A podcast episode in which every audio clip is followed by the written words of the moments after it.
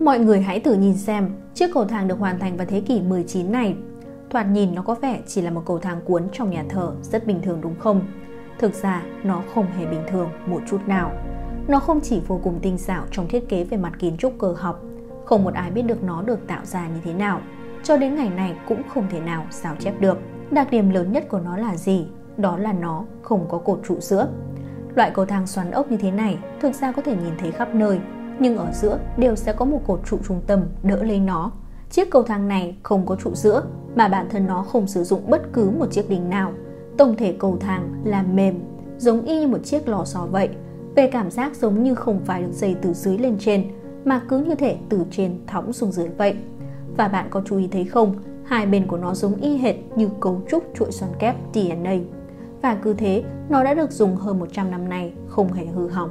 Có thể có bạn đã từng nghe về câu chuyện chiếc cầu thang này rồi, thế nhưng nó vẫn còn nhiều sự tích móc nối liên quan mà đại đa số người chưa biết đến. Nó rất có thể là kỹ thuật đỉnh cao đã thất truyền của mạng lưới tổ chức thần bí nhất thế giới có từ tận thời Trung Cổ và cũng rất có thể chỉ là chiếc vẩy tay của thánh rủ dê mà thôi. Vậy thì câu chuyện này rốt cuộc là gì? Tại sao những kỳ tích thường xuất hiện ở những thời xa rất xa? Tại sao cứ càng về thời hiện đại thì những điều ảo diệu lại ngày càng ít? Hôm nay, chúng ta cùng nói về bí ẩn đằng sau công trình kiến trúc đã thất truyền, cầu thang nhà thờ Loreto Chapel.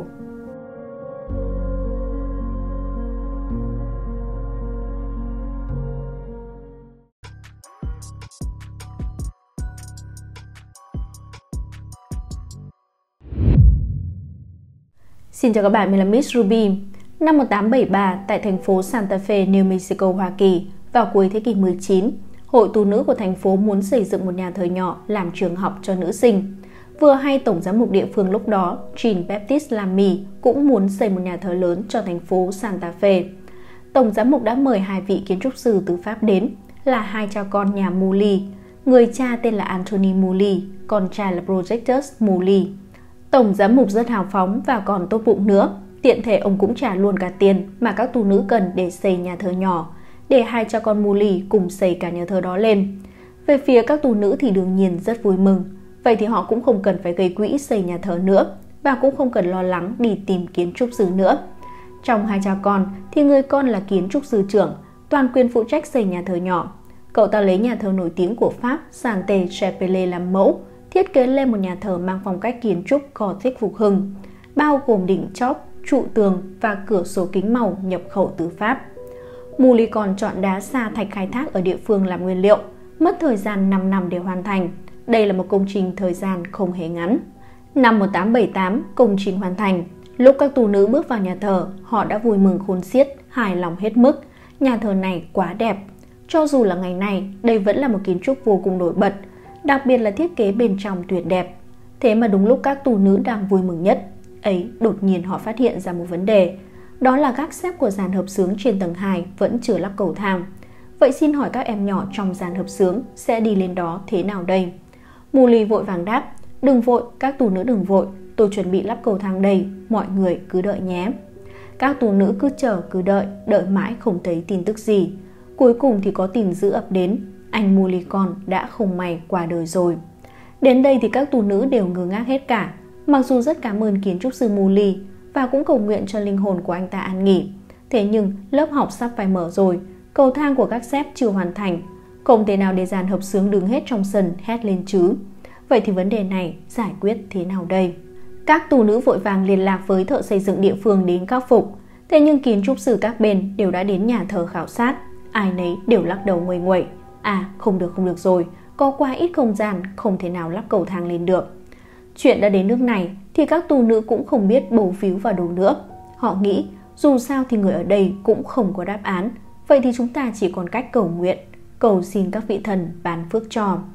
Và thế là các tù nữ bèn tắm rửa thay quần áo, luân phiên 24 giờ cầu nguyện, cầu thánh rù xê, vị thần bảo hộ những người thợ mộc. Vậy thì thánh rù xê là ai? Đó chính là chồng của đức trinh nữ Maria, người cha tại trần gian của Chúa Giêsu. Mọi người đều biết rằng Chúa Giêsu người Nazareth là con trai của một người thợ mộc. Cha của ông chính là vị thợ mộc nổi tiếng nhất trong văn hóa cửa đốc giáo, gọi là Giuse.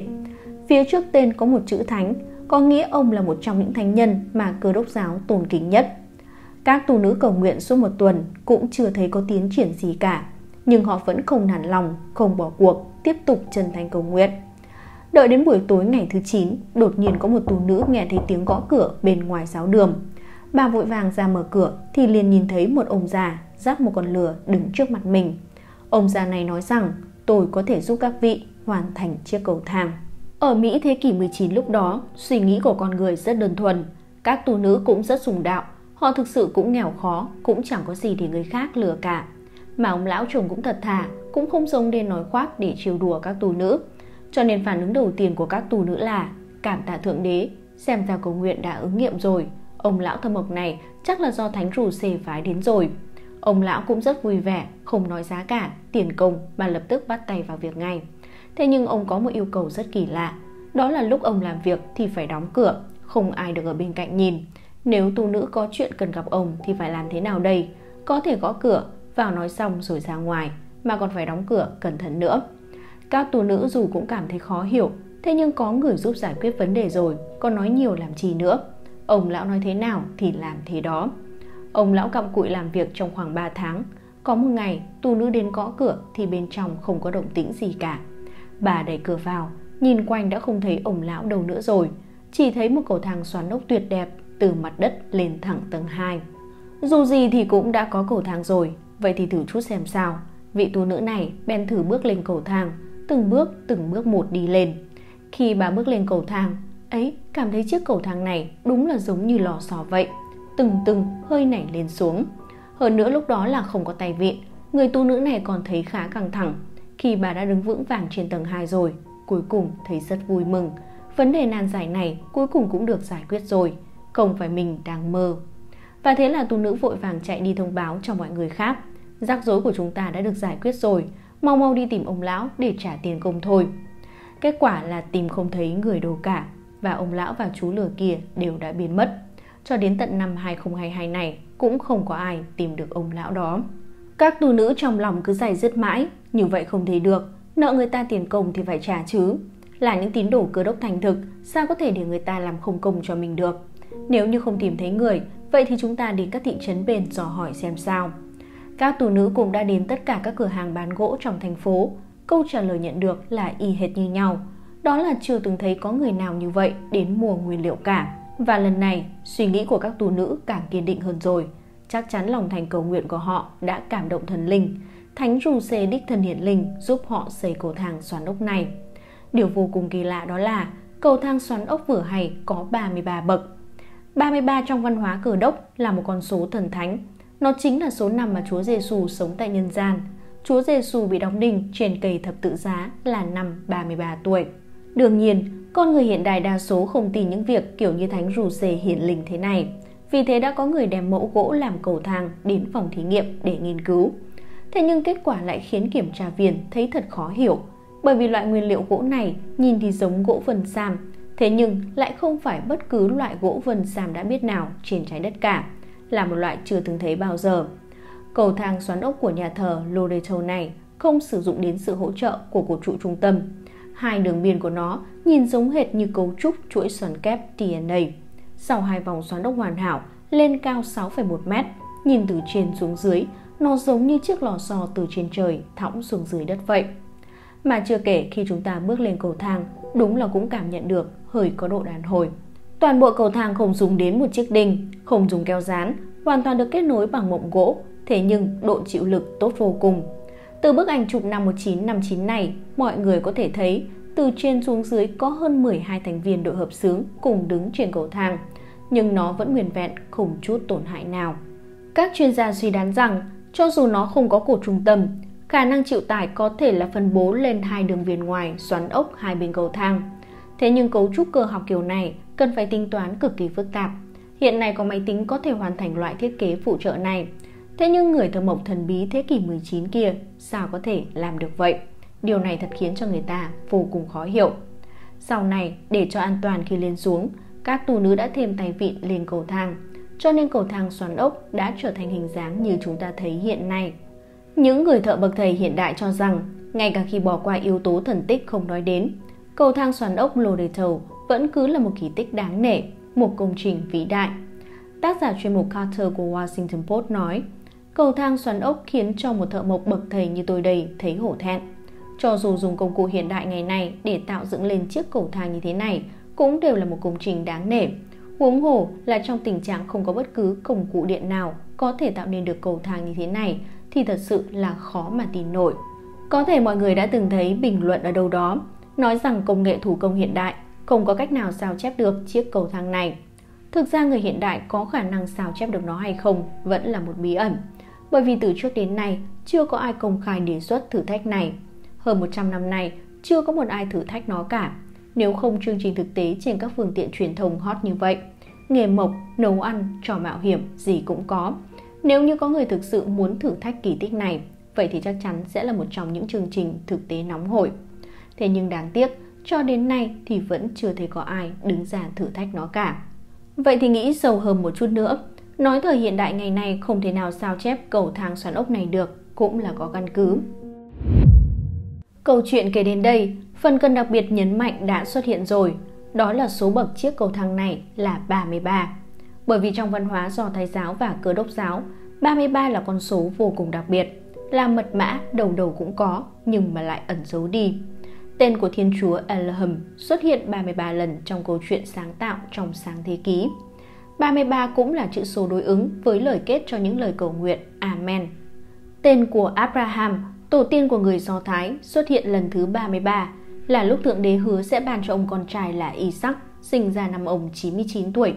Và con vua David đã cai trị Jerusalem trong 33 năm.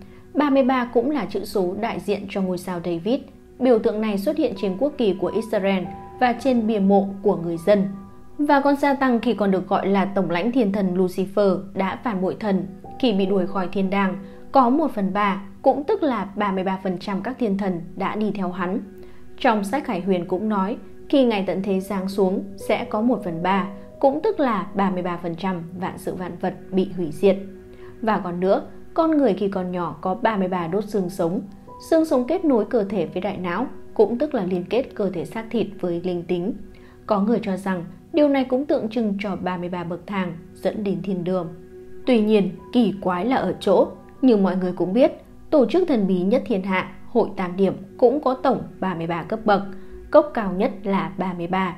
Trong hội tam điểm còn lưu truyền một mật khẩu gọi là mọi thứ xuất hiện ở 33.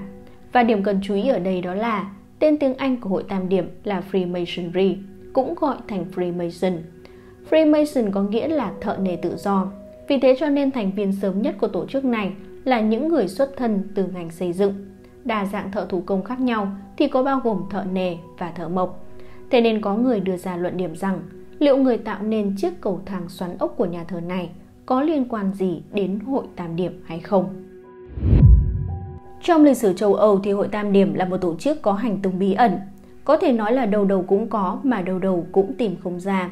Nó thường xuất hiện trong các thuyết âm mưu và tiểu thuyết, phim kinh dị. Thế nhưng các nhà nghiên cứu hiện đại cho rằng Hội Tam Điểm này mặc dù rất bí hiểm, thế nhưng cũng không phải kiểu thần bí như trong truyền thuyết đồ thị.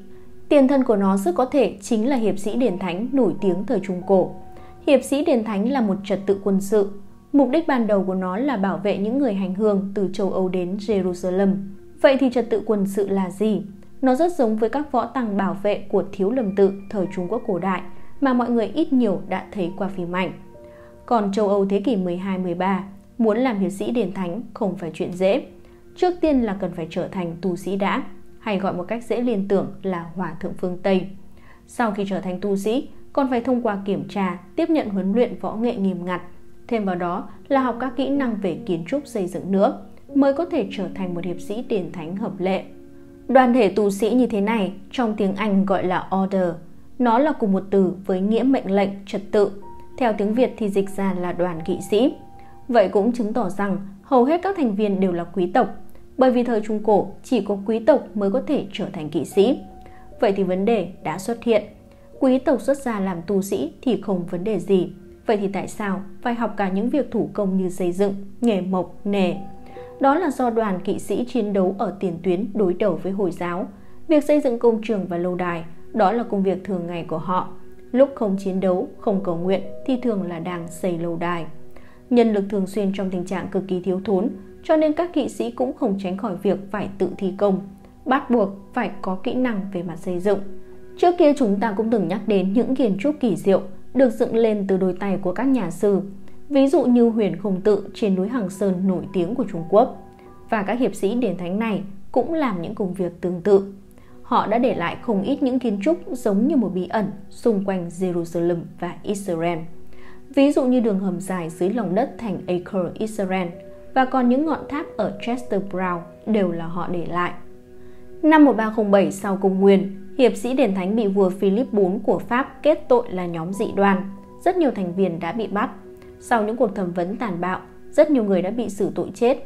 Đoàn hiệp sĩ đền thánh từ đó tàn thành mây khói. Hội Tam Điểm được cho là những người may mắn sống sót của đoàn hiệp sĩ đền thánh phát triển lên. Tại sao lại như vậy? Bởi vì tên gốc tiếng Anh của Hội Tam Điểm là Freemasonry, Hiệp hội Thợ nề tự do.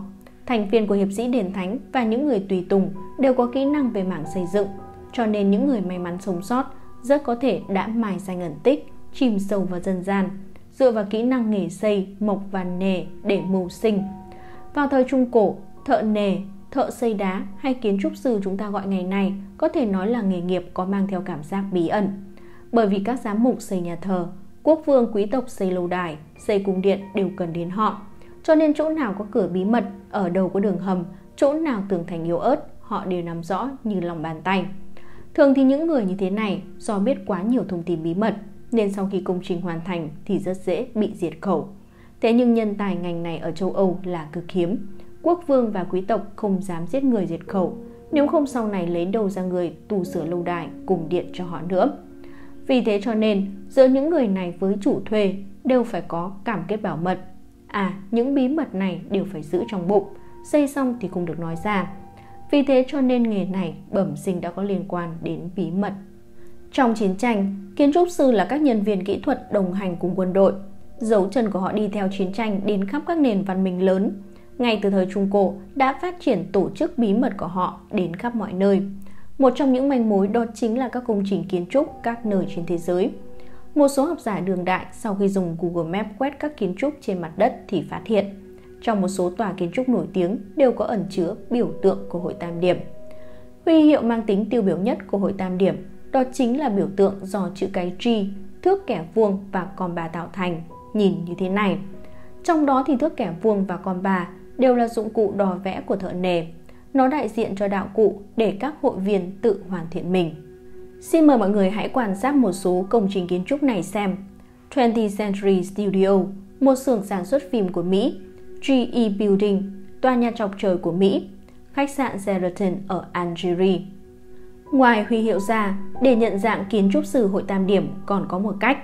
Do các thợ mộc, thợ nề của hội tam điểm truyền thống cũng giống như các nghệ thuật gia thời phục hưng vậy, đều muốn nghĩ cách đem chữ ký của mình dùng hợp vào trong các tác phẩm. Như họa sĩ tiêu biểu cho thời phục hưng Leonardo da Vinci cực thích thiết kế các loại mật mã. Vậy thì những người thợ hội tam điểm cũng có thói quen tương tự như vậy. Sau khi tạo ra những thiết kế khéo léo xong để bạn phát hiện và rồi vỗ tay tán thưởng. Ví dụ như Thomas Fuller, kiến trúc sư nổi tiếng người Canada. Ông ta là nhà thiết kế Parliament Hill, ngôi nhà đầu tiên của chính phủ Canada, cũng là trung tâm chính phủ, còn là nhà thiết kế Thư viện Quốc hội ở Ottawa. Bản thân ông ta chính là hội viên Hội Tam Điểm. Trong kiến trúc của Fuller đã che giấu một cách khéo léo những biểu tượng của Hội Tam Điểm như hoa hồng, thánh giá của hiệp sĩ đền thánh và cả logo IHS. Nhìn thoáng qua, những biểu trưng này đều là đồ trang trí đẹp mắt, cũng chẳng thấy có vấn đề gì. Thế nhưng những ai đã quen thuộc với biểu tượng của hội tam điểm thì liền nhìn ra ngay thôi. Hóa ra những vật trang trí này đều là chữ ký của các kiến trúc sư hội tam điểm. Hiện nay, một số tòa nhà khá nổi tiếng được thiết kế bởi các kiến trúc sư hội tam điểm còn bao gồm Nhà khách Liên Hợp Quốc Anh, Đài tưởng niệm George Washington, khách sạn Scotland, khách sạn thành phố New York, nhà thờ Rosslyn ở Scotland. Ngoài những chỗ ẩn chứa chữ ký của hội tam điểm ra, những kiến trúc này còn có một đặc điểm, đó là đều giữ nguyên cấu trúc trụ sở chính của hiệp sĩ đền thánh ở Jerusalem, ở giữa có mái vòm khá lớn. Ngoài biểu tượng trên kiến trúc, con số 33 này cũng là số có ở khắp mọi nơi trong hội tam điểm. Hệ thống nghi thức của hội tam điểm Scotland tổng được chia thành 33 cấp bậc, dùng ký hiệu độ để biểu thị thế nhưng chỉ có một độ đến 3 độ là không cùng đẳng cấp. Hội viên một độ được gọi là người học việc hay gia nhập, chưa là hội viên chính thức, còn hai độ thì được gọi là thợ kỹ thuật hay trung cấp, cũng là hội viên chưa chính thức. Hội viên ba độ thì được gọi là thợ nghề bậc thầy, mới là hội viên chính thức. Từ ba độ trở lên là mối quan hệ bình đẳng. Nói một cách đơn giản, từ thợ nghề bậc thầy trở lên là mối quan hệ bình đẳng, nhưng các cấp bậc khác nhau đại diện cho phương hướng chuyên nghiệp khác nhau. Cũng giống như chúng ta hiện nay có các ngành học như vật lý, toán học, hóa học vậy. Cấp cuối cùng 33 độ là danh hiệu danh dự.